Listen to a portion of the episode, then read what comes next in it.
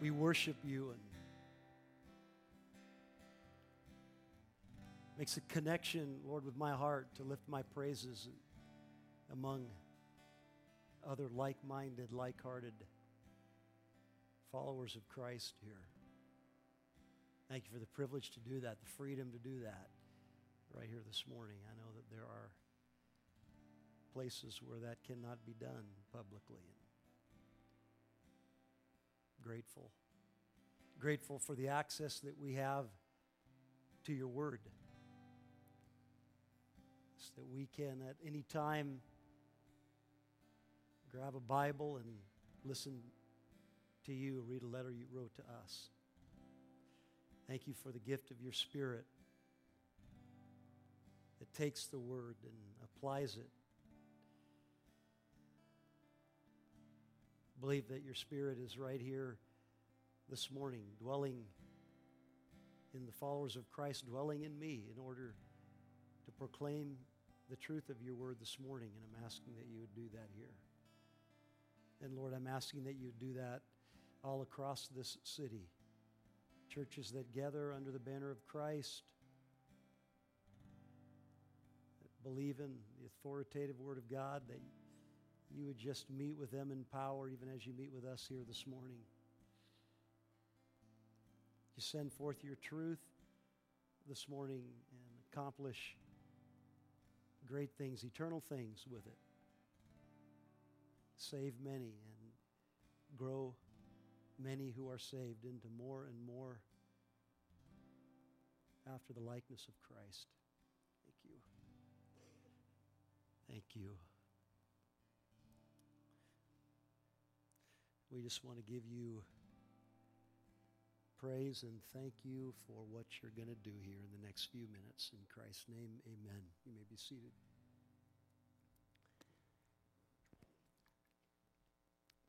we are taking a pause on our series that we've been going through in the letter of the church at Rome, in our sequential series anyway, and we're going to spend anywhere from three to five weeks on a series regarding spiritual gifts, particularly our use of spiritual gifts in order to build up the body of Christ. So let me just begin by giving you a goal.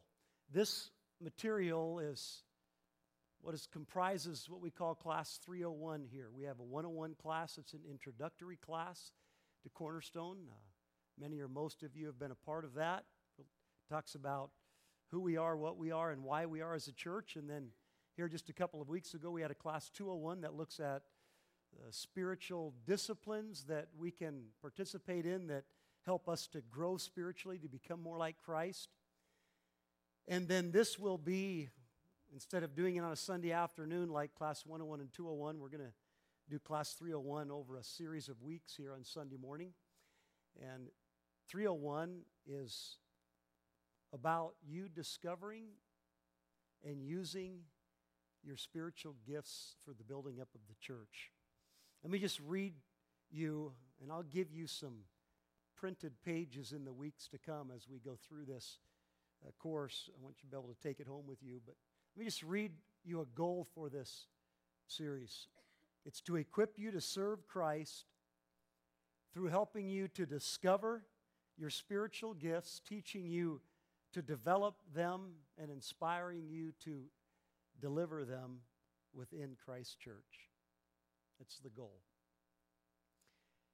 So let me just start off now with a definition, just kind of a layman's definition here for spiritual gifts. This could be said, I think, in a number of ways, but let me just state it here at the outset, and then hopefully by the end of the series that'll become more clear. Spiritual gift is the specific way or ways in which the Holy Spirit, by grace, works in and through a follower of Christ empowering and using that follower of Christ to build up the body of Christ. The key verse, if I was just to give one verse that kind of set the stage and be kind of a guiding idea for the entire series, would be Philipp, uh, 1 Peter 4.10. 1 Peter 4.10. as each has received a gift, each follower of Christ has received at least one spiritual gift. And as each has received a gift, use it to serve one another as good stewards of God's varied grace. So, where should we begin a study like this? I had that question before me as I was writing this material. What would be a good beginning place? What would be a good context out of which to speak to you for a number of weeks about uh, spiritual gifts? And I found a context in the Word of God that I believe is so necessary and so profound. And it just so happens, no, this is just coincidence here, it just so happens that it's in Romans. So I'm going to ask you to turn to Romans chapter 12. A lot of great stuff in Romans. Romans chapter 12. What I'm going to do is I'm going to read the first eight verses, and then we'll spend some time talking about at least the first two or three this morning. But here is the reason that we are looking at Romans 12, 1 through 8, particularly Romans 12, 1 and 2. There is a real critical context for the beginning of a discussion about spiritual gifts because usually the question is this. I've had the question posed to me many times over the years in ministry Pastor Brad, how do I know what my spiritual gifts are? Can you tell me what my spiritual gifts are? I understand you, you tell me to use them, or I understand in the Word of God that I'm supposed to use them, but how do I know what they are in order for me to use them? Well, Romans chapter 12 is going to answer that question this morning.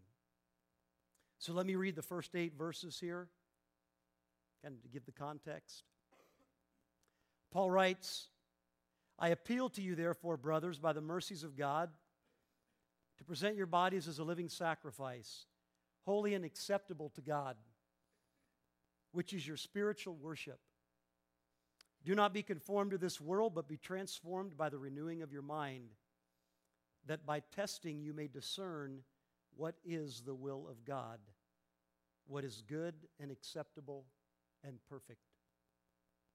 For by the grace given to me, I say to everyone among you not to think of himself more highly than he ought to think, but to think with sober judgment each according to the measure of faith that God has assigned.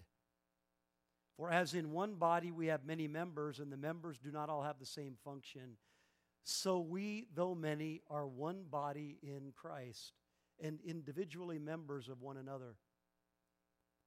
Having gifts that differ according to the grace given to us, let us use them if prophecy in proportion to our faith, if serving, if service in our serving, the one who teaches in his teaching, the one who exhorts in his exhortation, the one who contributes in generosity, the one who leads with zeal, the one who does acts of mercy with cheerfulness. Stop there. Clearly, in verses 3 through 8 of that chapter, Paul is writing to the church at Rome, to the followers of Christ at Rome, and he is writing to them about spiritual gifts. That's the subject matter of those six verses. And so, what I want you to see this morning, and what I want to use as kind of the springboard on this first week into the subject of spiritual gifts, is that verses 3 through 8 flow out of verses 1 and 2. You say, well, duh. The point is, the context of 3 through 8 is verses 1 and 2. Said another way, the platform upon which the truth of verses 3 through 8 are given are the platform of truth in verses 1 and 2. There is a very direct intentionally made connection by the author, by Paul, between verses 1 and 2 and verses 3 through 8. Let me give you the significance to help explain that connection the significance of Romans chapter 12 as a transition. Romans chapter 12 is the great transition in this greatest of letters ever written. Chapter 12 is where Paul shifts gears. For the first 11 chapters, he is writing about doctrine, very deep, weighty, theological truth. And he says fairly little about application. In fact, he doesn't say anything about application until he gets to chapter 6, I believe it is, the middle of chapter 6. But what he does in chapter 12 is that he completely shifts gears from doctrine to practice. From the great, deep theological truths that he has been discussing to the everyday practical how to, what to do as a Christian in chapters 12, 13, 14, 15, and 16. Very critical, so clearly made transition. In fact, Paul writes the same way in all of his letters. You can find a almost an unmistakable transition where after he's set up the doctrine, then he begins into the practice, but none as any clearer or more uh, pronounced than this one right here in Romans chapter 12. So, chapter 12 marks a great transition. He takes the first two verses of chapter 12 to set up a couple of principles. Very critical, very influential principles that are going to set the stage for everything else he is going to say in the rest of the letter, in the next 12, 13, 45 chapters.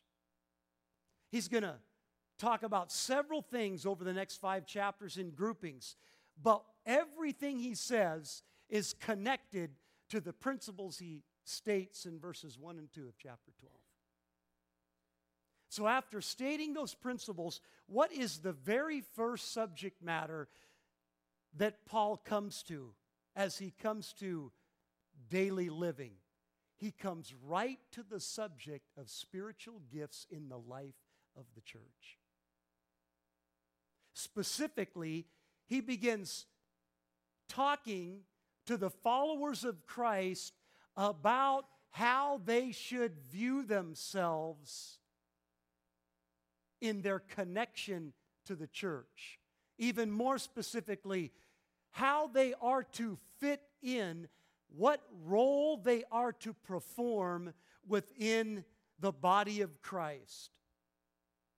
Now, before we look at in detail at verses 1 and 2, just consider the order of placement of that. He's going to go on to talk about uh, in verses 9 of chapter 12, he's going to talk about interpersonal relationships with other Christians, and then he's going to talk about relationships with those who are not a part of the body of Christ. Then he's going to talk about how we are to respond to and relate to governmental authorities. So he's going to start hitting a bunch of categories. But the category that he first addresses in order of sequence, but I also believe it's there because it's in order of importance, is that he comes right to the church and he begins to talk about, you can see it in verses uh, 4 and 5.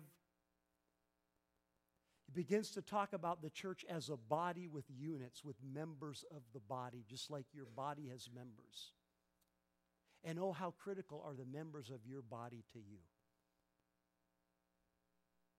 Are your members pretty critical to you? You see,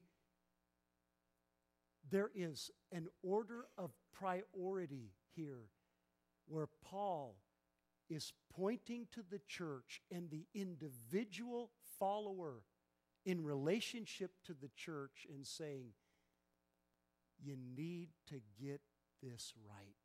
This is going to impact the world if you get this right. So critical that you do what Paul is telling you to do in verses 3 through 8 because it is going to have major influence not only over your life, but also over the lives of those around you and ultimately over the kingdom of God, the eternal kingdom of God. So just keep that in mind as an order of priority here. So he begins in verses 3 through 8 talking about the body of Christ. But how does he lead into that? Again, verses 1 and 2. What is the context? What is the platform of truth from which he launches into a subject of spiritual gifts? We cannot separate the truth about gifts from the context in which it is set. So let's look at that.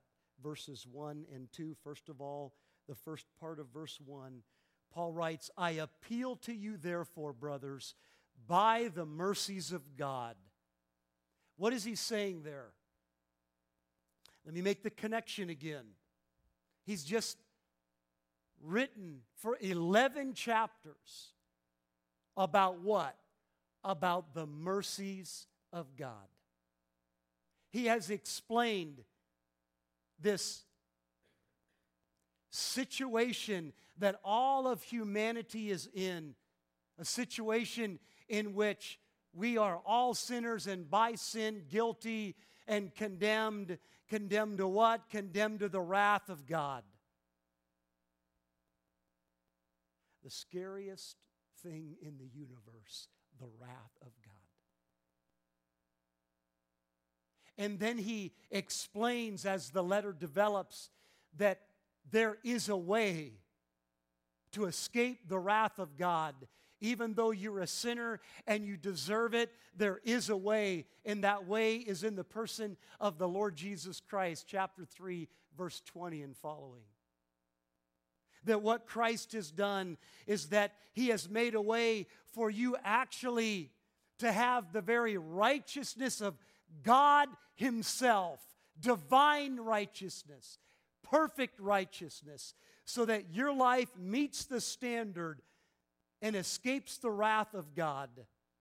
Not a righteousness that you earn or deserve or you work for, but one that is fully given to you freely by God's grace through what Christ has done on the cross. And then he talks about in Romans chapter 5, verse 12, in chapter 6, about what that means when you are saved, when you are in Christ, and how God sees you. The fact that you have died to sin and been resurrected to new life. And verses 7 and chapter 7 and 8 about how we are free from the law and free from condemnation being in Christ. Verses 9, chapters 9, 10, and 11 about this perseverance of the saints and God's sovereign work in salvation that's going to be accomplished every time. And then he comes to chapter 12. And he says, Therefore, based on the mercies of God, based upon that really incredible, indescribable, lavished gift of grace, God's Son on a cross, God's Son in a tomb. Based upon that sacrifice, Paul says, here is what you should do. Here is the only legitimate, reasonable response to God on a cross for you. And it is this that you, based upon the mercies of God, part B of verse 1, present your bodies as a living sacrifice, holy and acceptable to God, which is your spiritual worship. The only action that is befitting a follower of Christ, having understood what God has done for him or her. The only appropriate response is for you to come to God and say, Okay, God, based upon your mercies and what you have done, that indescribable act, here I am. I am no longer my own. I have given myself fully to you. You bought me, you purchased me. I am your servant. My rights are gone. I will not exercise them anymore. It's all about you and your will and your rights. And so here I am, fully surrendered to you. That is what Paul is saying in verse 1. That's the context for the discussion of spiritual gifts that begins in verse 3. The context of a fully surrendered life, a living sacrifice. And what is that living sacrifice going to look like? I mean, what kind of a life is that going to be? It's not a dead sacrifice, it's a living sacrifice. And so, how is that kind of a life, a surrendered life, going to be lived? He says it right there in the last half of verse 1 a living sacrifice that is holy and acceptable to God. When you live a holy life, when you live a life where you are resisting and saying no to sin, and a life where you are saying yes to the truth of God's word and obedience to that truth, that life of holiness, which is a life where you are developing the thoughts like Christ and the attitudes like Christ and doing what Christ did and speaking like Christ spoke. When you are living that kind of a life, it is a life that is acceptable to God. Not that you earn anything by doing that, but it is an offering of worship. You see the end of that verse? That is your spiritual worship. The way that you can live out worship to God for what He has done for you is to live a fully surrendered life. You know, you can worship God on Sunday morning here for 20 minutes in our time of praise, and it's good that you do that. I believe God created us to do that. But that's just one little note of worship. One little note. What worship really is to be comprehensively, it's to be a life lived.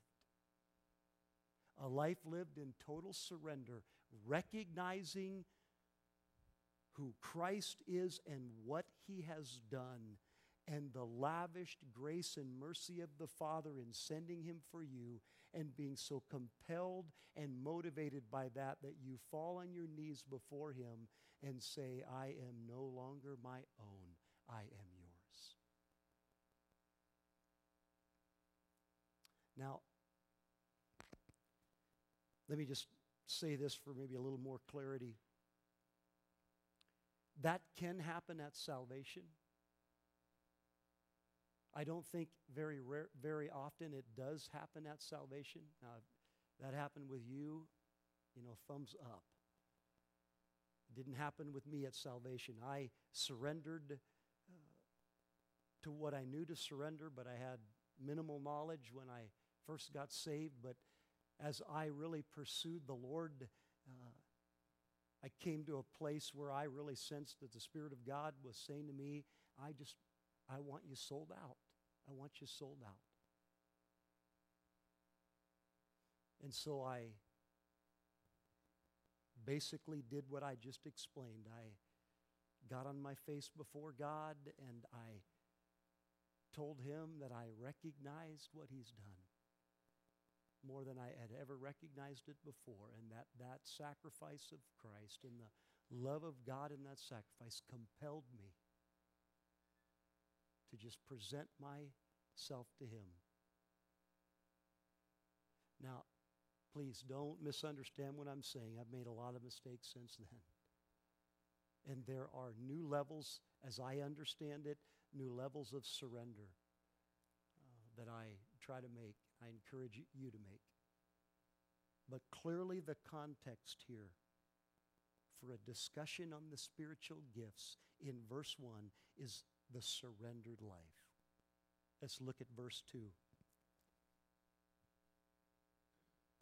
What is a surrendered life going to look like or be like? How will a surrendered life be different than the world around it? Paul writes, Do not be conformed to this world, but be transformed by the renewal of your mind. This world, this world of sin in which we live and eke out our days here, it has a paradigm for operation. It has a pattern for how life is to be lived. It is a pattern that is fueled and driven by the sinful human tendencies of our heart, and it is a paradigm and a pattern that is promoted by and aggressively pushed by Satan and his cohorts. Satan is the prince of the power of the air. There is a very evil one, and he has a strategy, and he is continually trying to conform you to the pattern of the world. But Paul says, do not be conformed to this world. You're to look different than this world. I like the Phillips translation or paraphrase. It says, I believe it says it like this Do not let the world squeeze you into its mold. The world's trying to do that. It's trying to squeeze you into its mold, trying to make you shape like it's shaped and act like it acts and talk like it talks and trying to squeeze you into its mold. Paul says, Don't be conformed. A surrendered life to the Lord Jesus Christ is going to be a life that looks different, that is not conformed. So, what will it be? But be transformed by the renewal of your mind. It'll be a transformed life or a life that is continually, here's the idea in the Greek, continually being transformed.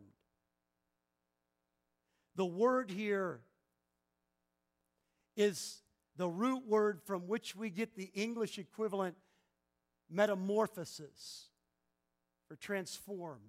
This is a metamorphosis. It is referring to a total change from the inside out. It is a change of heart, a change of mind, a change of the way that you look at the world, the way that you think, a change of your desires and your motives, a change of your pursuits and your goals.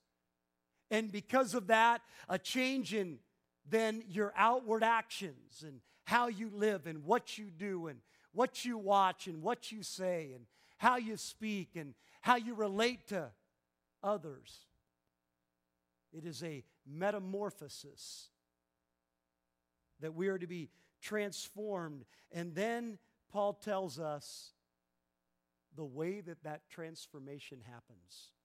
And he explicitly identifies uh, something that I believe has clearly throughout Scripture two components in it. And what he identifies is the renewal of your mind that you're to be transformed by the renewal of your mind. The two agencies that will work in your life to accomplish that transformation through the renewal of your mind. And here's how that works, folks. When your mind is renewed, when your mind begins to think the way that God wants it to think, then your actions follow suit to the renewal of your mind. Your actions begin to be renewed by the renewal of your mind that precedes that. Because what you think influences so directly what you do. And so, what is it that renews your mind two key things throughout Scripture it is the Word of God and the Spirit of God. And they work in cooperation. Actually, one is the tool, and the other is the agent that uses the tool. It is the Spirit of God that takes the Word of God and uses it to renew the mind of the child of God so that there is a metamorphosis, a transformation in the life of the child of God into the likeness of the Son of God for the glory of God. That's the process. The Spirit of God using the Word of God to renew your mind and through that process transform your life from the inside out. So, what verse 2 is all about is spiritual growth. It's about sanctification. It is what follows salvation, that instantaneous moment that you put your faith in Christ, and at a moment in time, go from being lost to being found, go from being in the kingdom of darkness to being in the kingdom of the Son of God, the kingdom of light go from being dead in sin to being alive forevermore.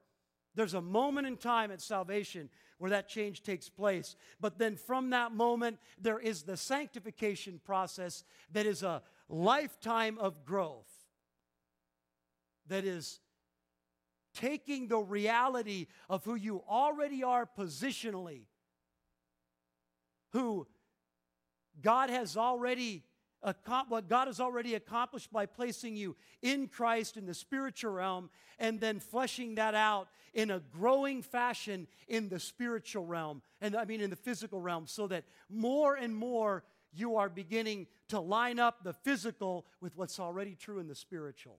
That's the process of sanctification. Happens through the renewing of your mind as the Word of God does that work. So, what you need then is you need the truth. The Word of God doesn't renew your mind, it's not used as a tool of the Spirit of God to bring the metamorphosis if it is just sitting on the table closed or on your nightstand closed. It's got to be unopened so that it can be unleashed. It's got to be taken in so that it's sanctifying properties. Jesus said, Sanctify them by the truth. Your word is truth. So that the power of its sanctifying properties can be used in your life as you put it in through the work of the Spirit of God to bring about the metamorphosis, the transformation. So, all of that is about spiritual growth. Verse 2. Folks, that's the context for a discussion, a teaching, an admonition on spiritual gifts. A surrendered life and a life of continual spiritual growth. That's the context. Remember the question again that so many followers of Christ have the question is this What is my spiritual gift? Pastor Brad, I know I need to be using my spiritual gift, but what is my spiritual gift? So that I can use it. Watch how Paul now makes a transition at the end of verse 2 so he can launch right into the subject of spiritual gifts. He writes, that by testing you may discern what is the will of God, what is good and acceptable and perfect. That by testing you may discern what God's will is. Let me put that together Give your life in surrender to the Lord Jesus Christ. Sold out to the Lord Jesus Christ, number one. Number two, commit yourselves to regular, consistent spiritual growth, taking the Word of God under the leadership of the Spirit of God so that you become like the Son of God in growing fashion. You do those two things surrendered and spiritual growth. And Paul says, then you can test and discern what the will of God is His good, pleasing, and perfect will.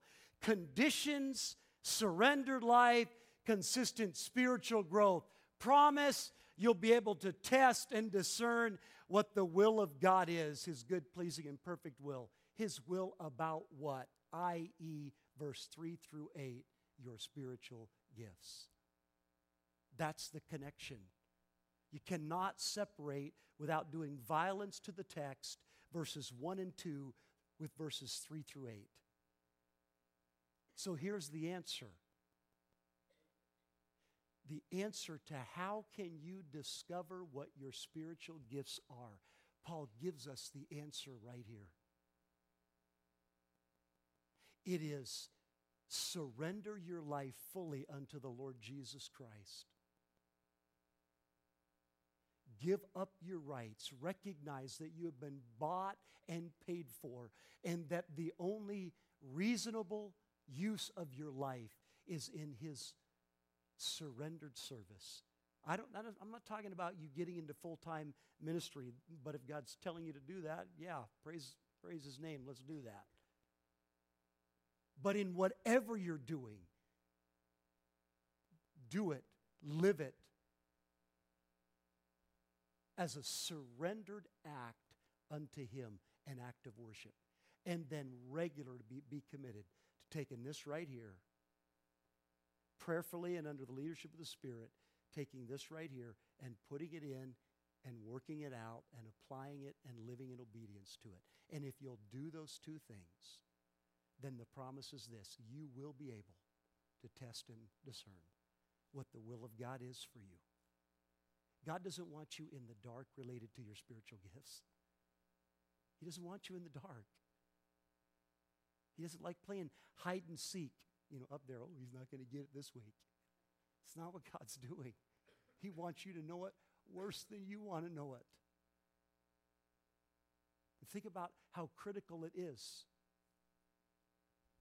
It is through the use of our spiritual gifts that the body of Christ, the the kingdom of God on earth is built up.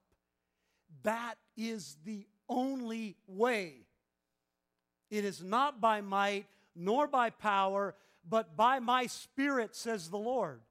Jesus said, I will build my church. And the way Jesus will build his church is that the Spirit of God lives in the follower of Christ and in very specific ways as He sovereignly decides, not based upon our merit, not based upon our worth, not based upon our value, not based upon anything that we've earned, but exclusively because of His grace and His sovereign decision. He determines, the Spirit of God does, how He's going to work in your life. He determines this is how I'm going to work in Ash's life right here. That my power is going to be displayed in this way. In Ed's life, this is how my power is going to be displayed. In Julie's life, this is how my power is going to be displayed in order that the kingdom of God would be built right here, right now, right in this church, how the body of Christ will be built up It'll be through the exercise of the gifts of the Spirit through the follower of Christ.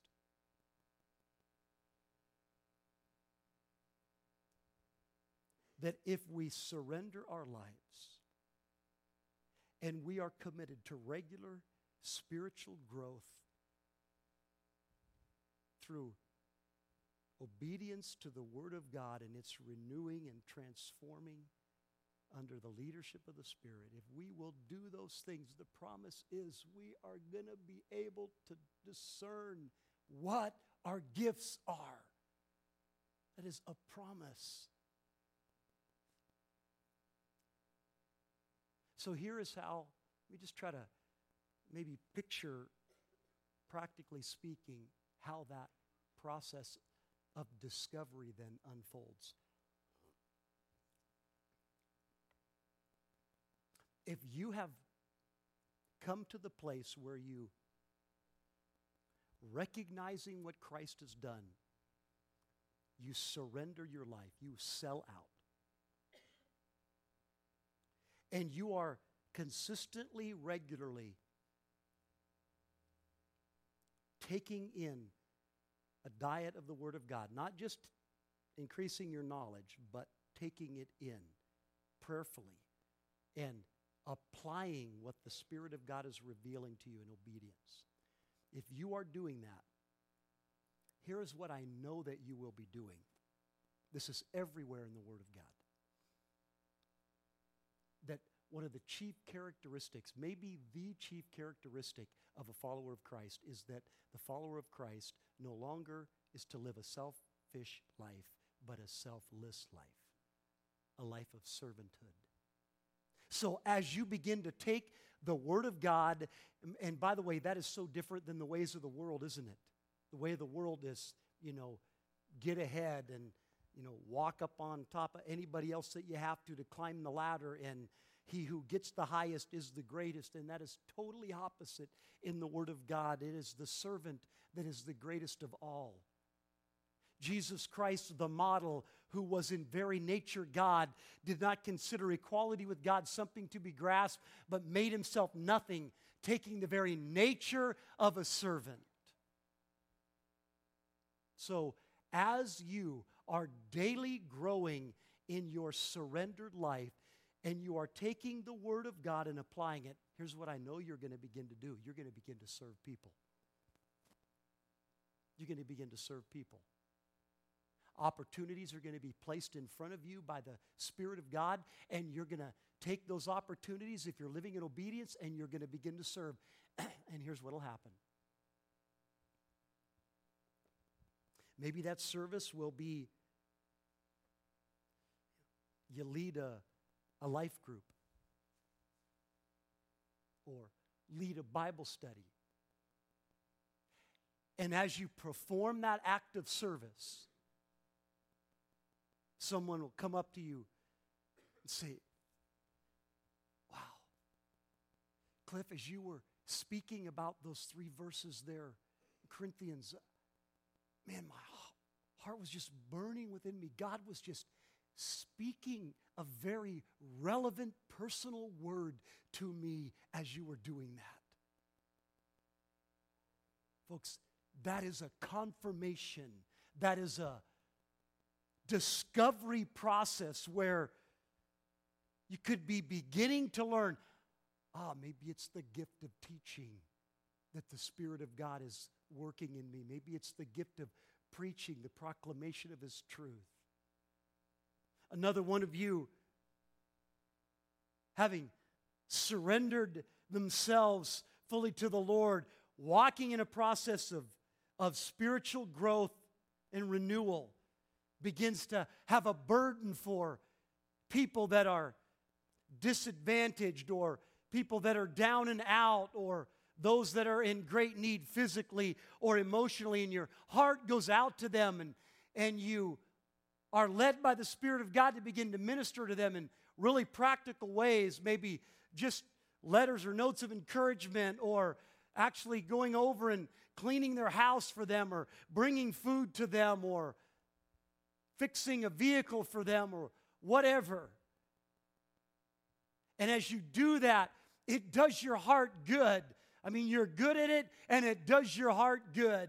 And they are incredibly blessed and overwhelmed by the love of God through you. Well, there's, and they share that with you. There's confirmation. There's a path of discovery. Maybe you have the gift of mercy or the gift of service or the gift of helps. Maybe another one of you, just as you are living a surrendered life and you are walking in daily spiritual growth, you begin to be led by the Spirit of God. You have been blessed greatly financially and, and you begin to be led by the Spirit of God to contribute some significant amounts of money to desperate needs. And you do that. And when you do that, there's just a sense of joy that comes to you, fulfillment that comes to you. And God responds to that by being a greater giver than you can ever be. And that starts a process. Well, probably you have the gift of giving. There's a discovery process that takes place as you begin to serve. And you begin to hear how your life is ministering to people and the ways that it is ministering and making some significant and eternal difference to them is an indication that those are the ways that the Spirit of God is working in you, speaking through you as a vessel to build up the body of Christ. That's the context here for the path of discovery of what your spiritual gifts are. So there is not a great shortcut that I know of. There are mm, what, they, what I would call assessments, and I'm not opposed to these at all. They're simply, I know they can be misused, but assessments that try to help you determine what your spiritual gifts are. Now, again, I'm not opposed to those. I've used those myself. I have given those to people to use. Uh, and we might, before this series is done, I haven't decided yet, but we might have an opportunity uh, to use one of those assessments and try to help you understand what your gifts are. But the point, though, is there is not you know, a set of answers that you can put on a sheet of paper that's going to definitively tell you that. That really is going to be validated and confirmed as you are serving and the Spirit of God is using you in that service in specific ways. And there is validation to the people that you are serving that is really connecting, and there's an indication then that that is the gift. Like if there was no validation, I get up here Sunday after Sunday, have for 15 years. If I'm boring everybody to tears and nobody's being changed, then I need to get off the pulpit because I do not have the spiritual gift of preaching. But if I have the spiritual gift of preaching, it grips the hearts of people. That's not me. That's God's Spirit and God's truth. And it actually helps change them into more and more Christ likeness or brings them to Christ for salvation. So there's a validation then in the operation of the gift so that there is a clear discovery of what the gift is. So, my role as a as a pastor defined by God in his word is to equip the saints for works of service. So, the way that I am sharing this morning to equip you to use your spiritual gifts is to discover what they are by surrendering your life and being engaged in a process, a continual process of spiritual growth. And as you live in obedience to the Word of God, there will be a recognition, there will be a discovery on what your gifts are.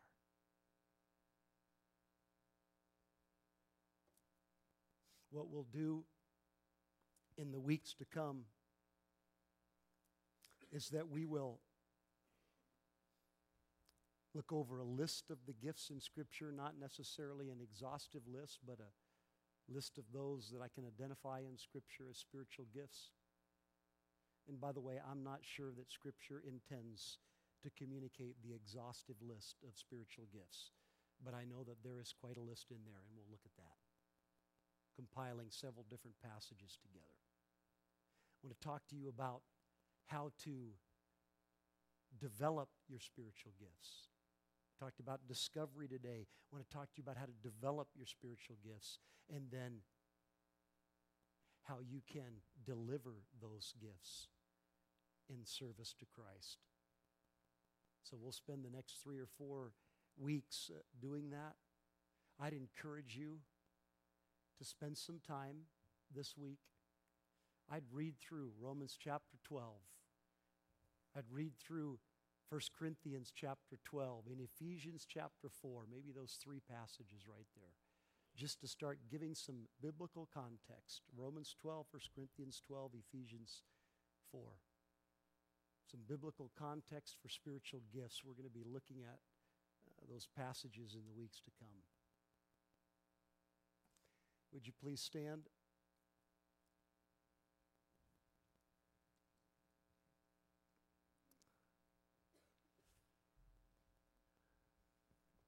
God wants you to discover what your gifts are. He promises to help you do that as you access the path, as you walk the path that He's laid out in Romans 12, 1 and 2. Let's pray. Father, thank you, Lord. Thank you for your truth. Thank you for your spirit. Thank you for the privilege of partnering with your Holy Spirit